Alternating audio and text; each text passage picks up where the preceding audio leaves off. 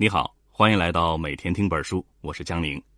今天为你解读的是那些让你更聪明的科学新概念。这本书的中文版大约三十六万字，我会用大约二十三分钟左右的时间为你讲述这本书中提到的几个重要的概念。希望这些科学概念能够让你了解顶尖科学家的思考框架，帮你在生活中用全新的视角解决问题。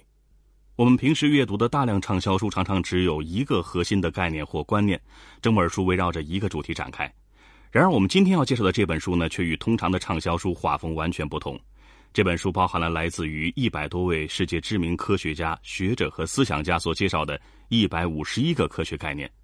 书中每个小节讨论的内容都有很大的差距，涵盖的内容从心理学到经济学，从宇宙学到神经科学，简直是无所不包。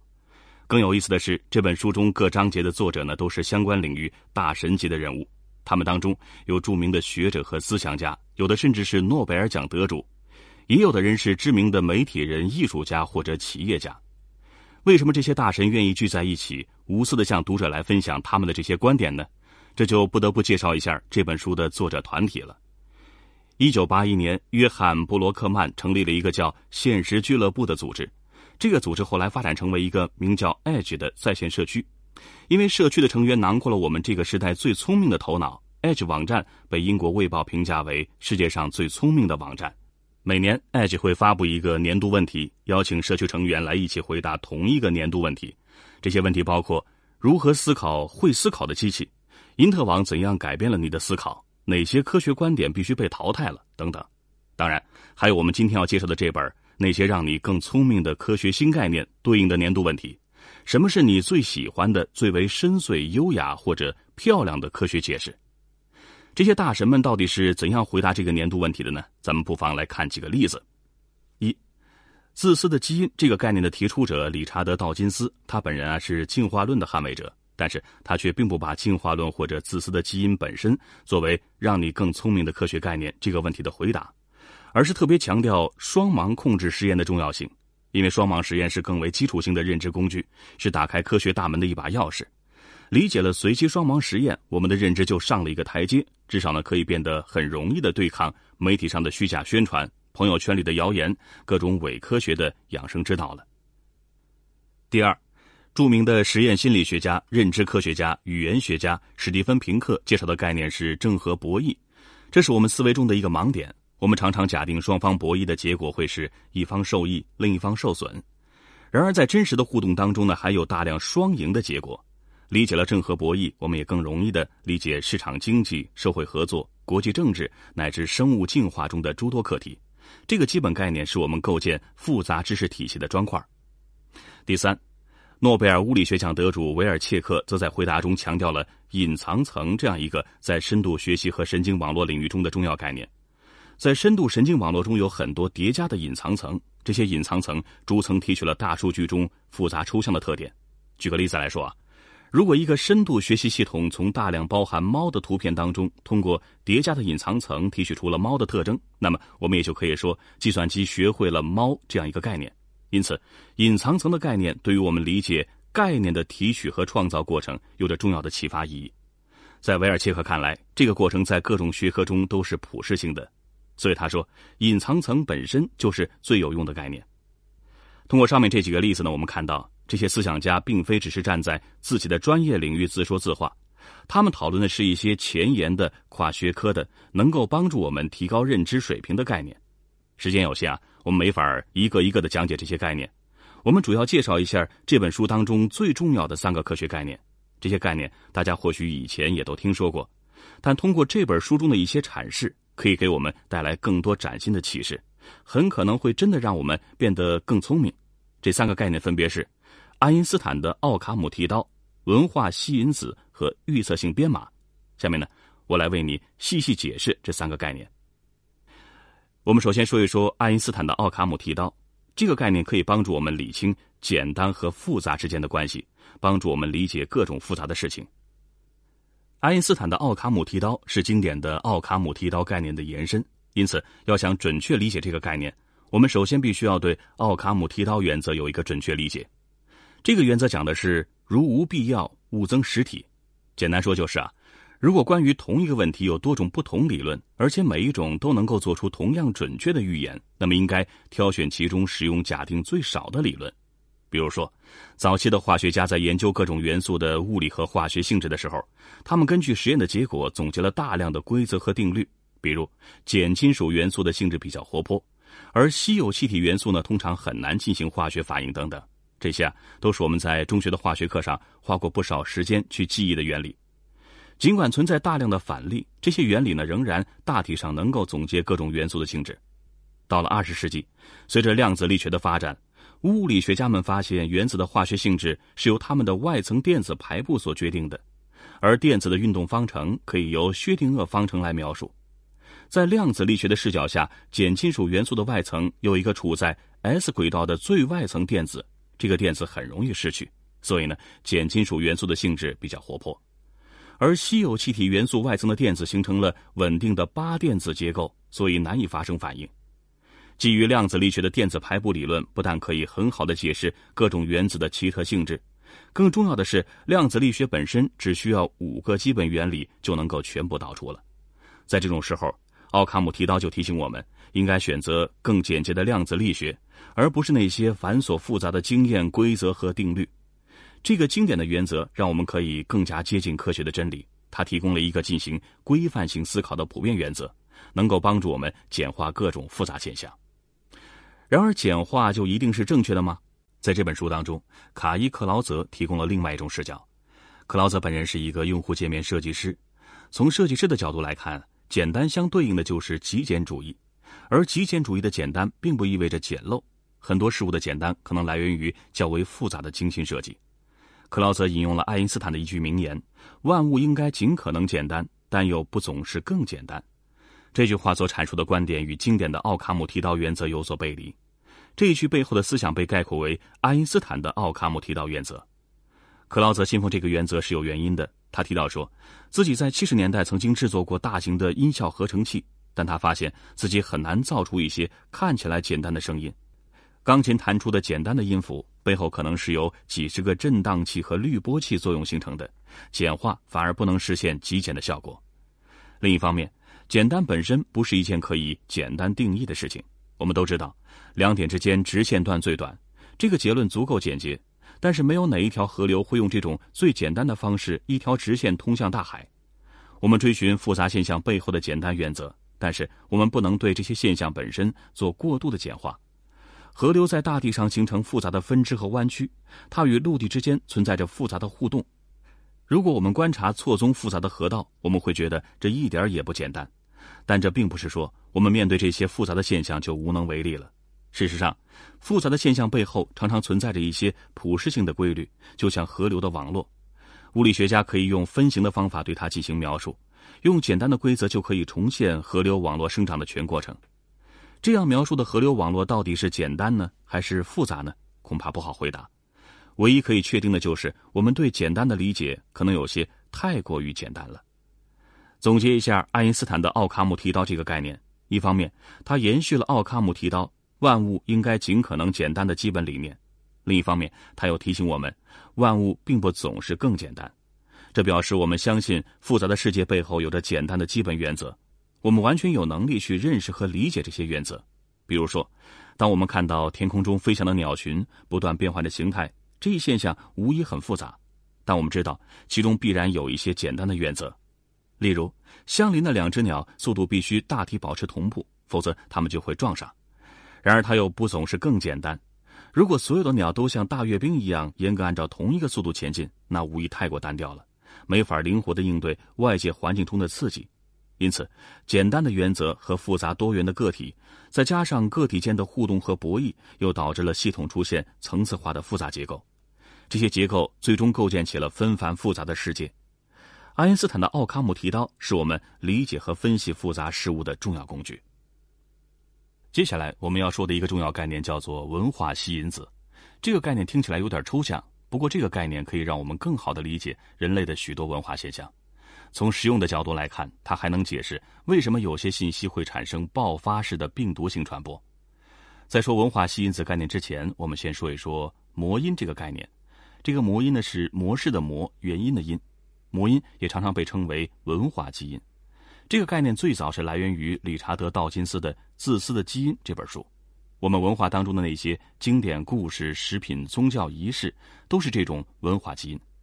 除此以外，魔音还常常用来表示一些我们文化当中能够引发病毒传播的东西，例如最新的时尚潮流、新产品、流行歌曲，还有网络流行语，比如“吃瓜群众”“狗力国家”啊“蓝瘦香菇”等等，还有一些表情包等等。这些呢，都是我们生活中非常熟悉的事物。有人把魔音的传播类比成为疾病的传染，例如流行词的传播，还有各种从众效应、模仿行为，都可以看成是某种病毒传播。道金斯最初是怎样提出魔音的概念呢？这是因为当他在研究进化的概念的时候，他发现，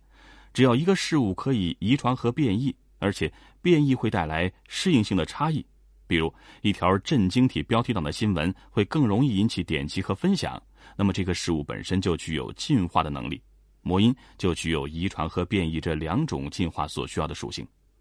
然而，如果魔音一直进化下去，我们的文化也就会一直处在变动当中。如果这样的话，在我们的文明当中，应该不会有任何稳定的东西存在才对。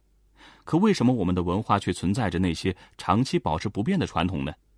针对这个问题，匈牙利认知科学家丹斯珀伯提出了文化吸引子的概念。吸引子本来是一个数学概念，直观理解呢就是某种模式或者套路。举个例子啊，想象呢有一个钟摆，不管它起初摆的多高，速度多快，在有空气阻力的情况下，这个摆的振幅就会逐渐缩小，最终会静止在平衡位置。这样一个平衡位置就是一种特殊的吸引子。而文化吸引子强调的是我们文化中的那些稳定的模式，比如中国传统儒家文化中的各种道德观念。尽管这些观念在历史上多次受到挑战，比如与少数民族和外国商人、传教士观念上的冲突，又比如五四时期中国先进知识分子的批判等等，这些冲突挑战了我们的传统观念，带来了新思想的传播。但在传播的过程中，总会有一些吸引子把那些冲突的观念拉回到传统模式下。我们以中国古代时期的外来宗教传播为案例，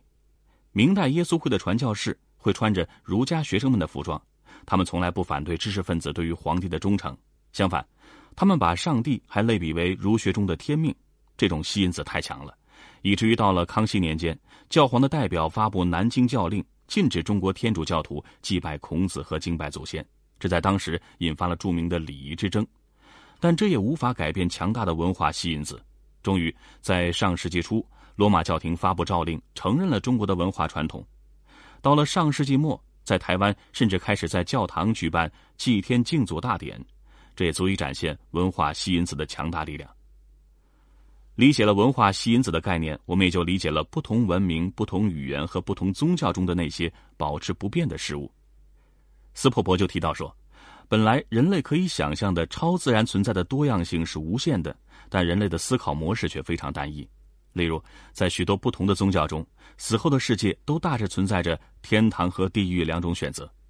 因为传播本身就经常围绕着那些非常成功的模式来进行。天堂和地狱的划分其实对应的是各种文化中的善恶观、对灵魂的认识、因果报应等等，这些观念是成功且影响力巨大的文化吸引子。理解文化吸引子的概念，不但能够帮助我们更好的理解各种文化现象，它更让我们知道了为什么有些信息可以形成病毒性传播。我们常常看到一些朋友圈里的爆款文章，他们的内涵毫不深刻，只是把一些复杂的社会问题嵌入到一些基本模式当中，比如说非黑即白的某种认知。这些文章并没有改变读者什么，反倒是加强了读者的既有观点。读者已有的认知框架就是文化吸引子。此时的传播，与其说是在进行宣传，不如说是在寻求与已有文化吸引子的匹配。换句话说，就是去寻求和迎合公众的认同。而我们自身在看到这些文章的时候，要时刻小心，不要被带到这些吸引子中去。只有保持这种警醒，我们才能真正学到新的东西。总结一下，文化吸引子的概念讲的是人类文化结构中的一些基本的模式和套路。理解了这个概念，我们可以重新思考和理解许多复杂的文化现象，比如说我们的文化传统，又比如说当下的各种流行文化。从实用的角度来看，它提供了传播的另一个面向，从而可以指导我们更好的进行信息的传播。我第三个想要分享的概念是预测性编码，这个概念不但是理解人类认知的一个关键，它还能为我们设计复杂的人工智能系统提供重要的参考。听到预测编码这样一个名词啊，或许你还会觉得有点陌生。其实我们在生活当中每天都会用到这种思路。此前，某电视台有一档娱乐节目，里面采访了一个重点中学的学霸。这个学霸在介绍他打羽毛球的经验的时候，他说呢，他可以根据抛体运动的方程，结合击球的力度和角度，再加上当时的风力进行动力学修正，最终来判断球的落地点。当然，这个学霸可能只是在开一个玩笑，因为谁也不是用这样的方式在打羽毛球的。我们的大脑当然进行了计算，只是这种计算并非是基于牛顿力学的方式，而是通过某种预测的方式来进行的。我的好朋友、神经科学在读博士赵思佳在他的文章中曾经介绍过这种预测的模式。他说：“我们在通过接收外界信息来学习的同时，大脑也在无时无刻的生成自己对外界的模型，在充满不确定性的信息洪流中摸索。举个例子来说啊，当我们听到一段规则的脚步声，我们的大脑根据相邻脚步声的间隔，预测出下一步将在什么时候发生。比如，我们预测到下一步会在一秒之后发生。”但是真实的脚步声却推迟了半秒，预测失败了。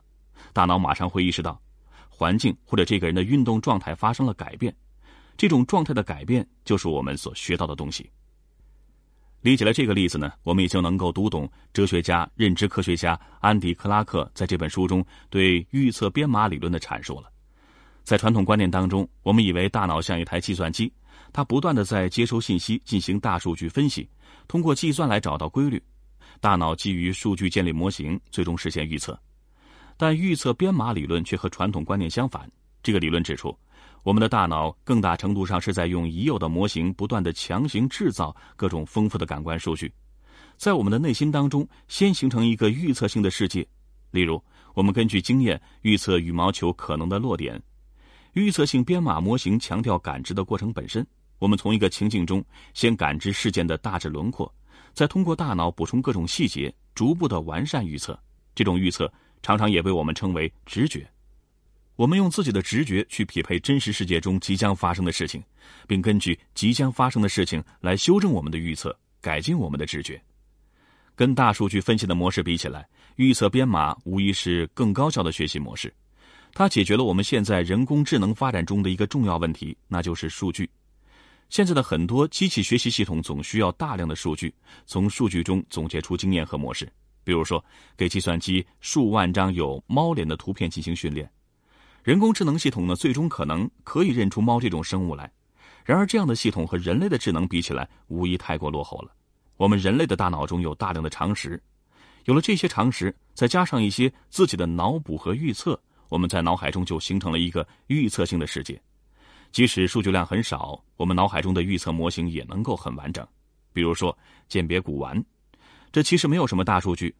同时期的某种存世文物，可能全世界也就几十件，但是文物专家却可以根据大量的知识，对于同时期形态各异的文物形成自己的印象。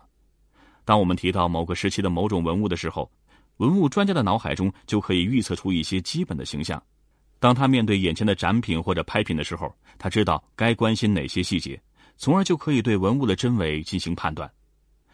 如果一个人工智能系统具有真正的强人工智能，那它应该不但能从大数据中学习，还要能够在面对小数据时，也可以自己进行脑补，产生一些数据，通过预测的方式来进行学习。许多人工智能的专家也是这样的观点。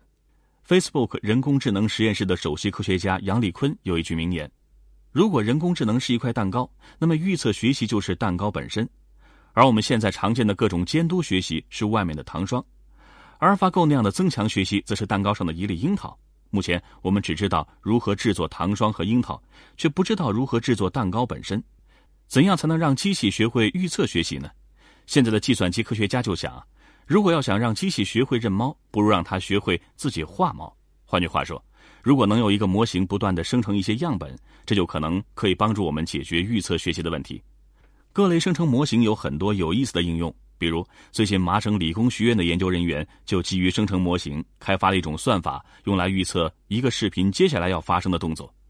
这个算法还可以把一张静态图片制作为活动图片，就像 iPhone 所拍摄的 Live Photo 一样。它能生成非常合理的运动模式。这种方法可以帮助机器预测运动的物体对象，这在无人机或者自动驾驶等问题中的作用可就太大了。不过，更重要的是，这种预测学习的思路有可能帮助计算机像人类一样学习，最终实现真正的强人工智能。我们最后再总结一下预测性编码这样一个概念：我们的大脑不是通过机械的学习最终实现预测，而是通过持续不断的预测来进行学习。预测是我们理解人类认知的关键，也是人类与机器思维的一个重要的区别。理解了这个概念，我们对于人工智能领域一些最新的成果也就有了更深刻的认识。或许在不久的将来，人工智能可以与预测编码理论会发生更为深刻的碰撞，那时将有更多有趣的发现在等待我们。介绍完这三个重要的概念，我们来说一下这种文集类的书的阅读方法。一般的书，我们可以提取章节的大意，不断的概括和提取书中的干货。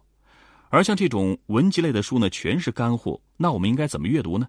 首先，根据自己的知识背景，合理的选择一个阅读的顺序，找里面最熟悉的名人和那些我们相对熟悉的概念，看看这些大神是怎样介绍这些内容的，他们为什么会这样说。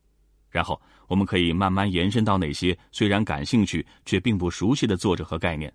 这时，我们得去搜索引擎里查一查，看作者的背景，了解他们的研究方向和兴趣。了解了这些背景信息，才能更好的理解作者们的讨论，也可以保证我们对于各种概念的理解是最准确的。比如这本书当中就把量子力学翻译成了量子机械工程学，这种错误无疑很荒谬。只要我们主动搜索过相关信息，马上就会发现这是翻译错误，我们自己也就有了纠错的能力，不至于被误导。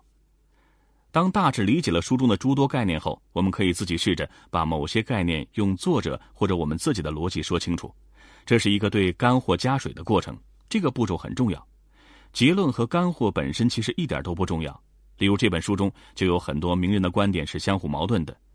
如果我们只记结论，这不过是给自己一种求知的幻觉。干货当中没有论证过程，也没有具体的例子，我们根本不知道在什么场合能用上这些有用的知识。只有用自己的语言讲清楚书中的概念，并把这些概念串联起来，才能形成属于自己的知识结构。好了，说到这儿，我们今天关于 Edge 俱乐部的那些让你更聪明的科学新概念要聊的也就差不多了。我今天一共介绍了这本书给我留下最深印象的三个科学概念。首先，爱因斯坦的奥卡姆剃刀概念告诉我们，简单无疑非常重要，但过于简化未必就是最好。当我们分析一个复杂系统时，一定要正确理解简单与复杂间的关系。第二。文化吸因子的概念强调文化结构中存在一些基本的模式和套路，它不但能帮助我们理解复杂的文化现象，利用这种思路还可以帮助我们进行更有效的信息传播。最后，预测性编码的概念告诉我们，我们在感知外界信息的同时，大脑也在不断的进行预测，而预测学习是人工智能设计中面临的一个重要挑战，它或许能帮助我们实现真正的强人工智能。希望这三个概念的介绍能让你有所收获。我们所介绍的这三个概念还不到这本书内容的五十分之一，推荐感兴趣的朋友把这本书找来仔细看一看里面所介绍的其他各种概念。以上就是今天的全部内容，为你准备的笔记版文字就在音频下方的文稿里。恭喜你又听完了一本书。